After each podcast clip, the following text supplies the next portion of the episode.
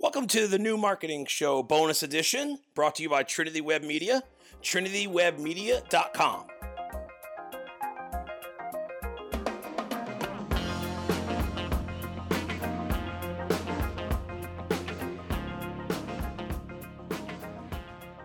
Everybody, welcome to another bonus episode of the new marketing show and Instagram TV Trinity Web Minute. Today, you know, I want to talk to you guys about social media crisis plans. How many of you guys ha- actually have a social media crisis plan?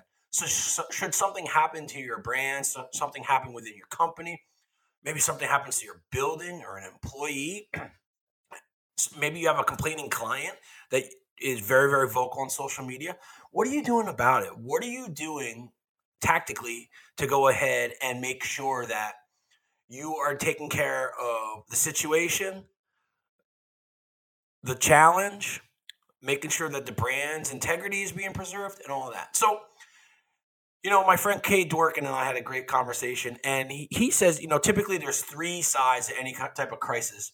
One, there's a legal side, there's the company side, and there's a personal side. So we have to go ahead and make sure that we can separate those three three things. Make sure that what we're doing is getting ahead and get in front of any type of situation. Make sure that you acknowledge, make sure you empathize, make sure the person is heard. As always, you know, as per Jay Baer's Hug Your Haters recommendations, take it offline. You know, uh, and one of the things that I think that a lot of people do is, you, you know, we've learned from the Amy Amy's Baking Company situation where you know, she really fanned the flames and and, and took the situation to the next level. You know, I think that a lot of times you have to understand and you got to realize are you in crisis or are you just having a bad situation? You know, they're dealt with very, very differently. Crisis should be managed by a full blown crisis team with a full blown social media crisis plan and also with your PR team and legal, should you have legal. And always, if there's any gray area, you know, if you have legal counsel, it's always best to consult them sooner rather than later, always. So, things that we advise our clients to do is empathize with the challenge, acknowledge it, take it offline, say, We're sorry that you had this experience with our company, or we're sorry that this happened. If anybody has any questions, please direct them to us at this email address, or how can we contact you?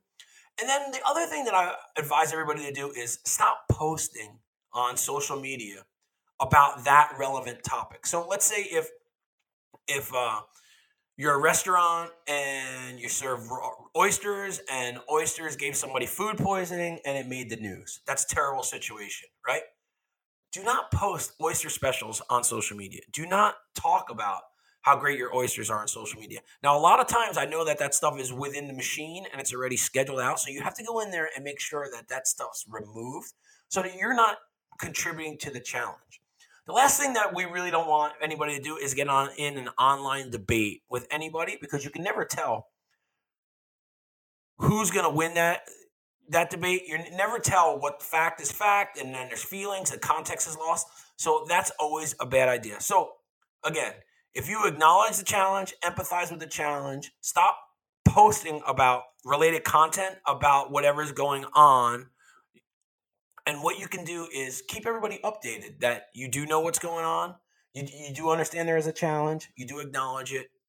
And then keep moving forward. At every turn, show your audience, show your community, show your clients that you care about them. And I think that things should, you know, get back to normal. So, hey, thanks for listening. This is always a tricky one. For more on this, you can check out, I wrote a blog post about it uh, on trinitywebmedia.com.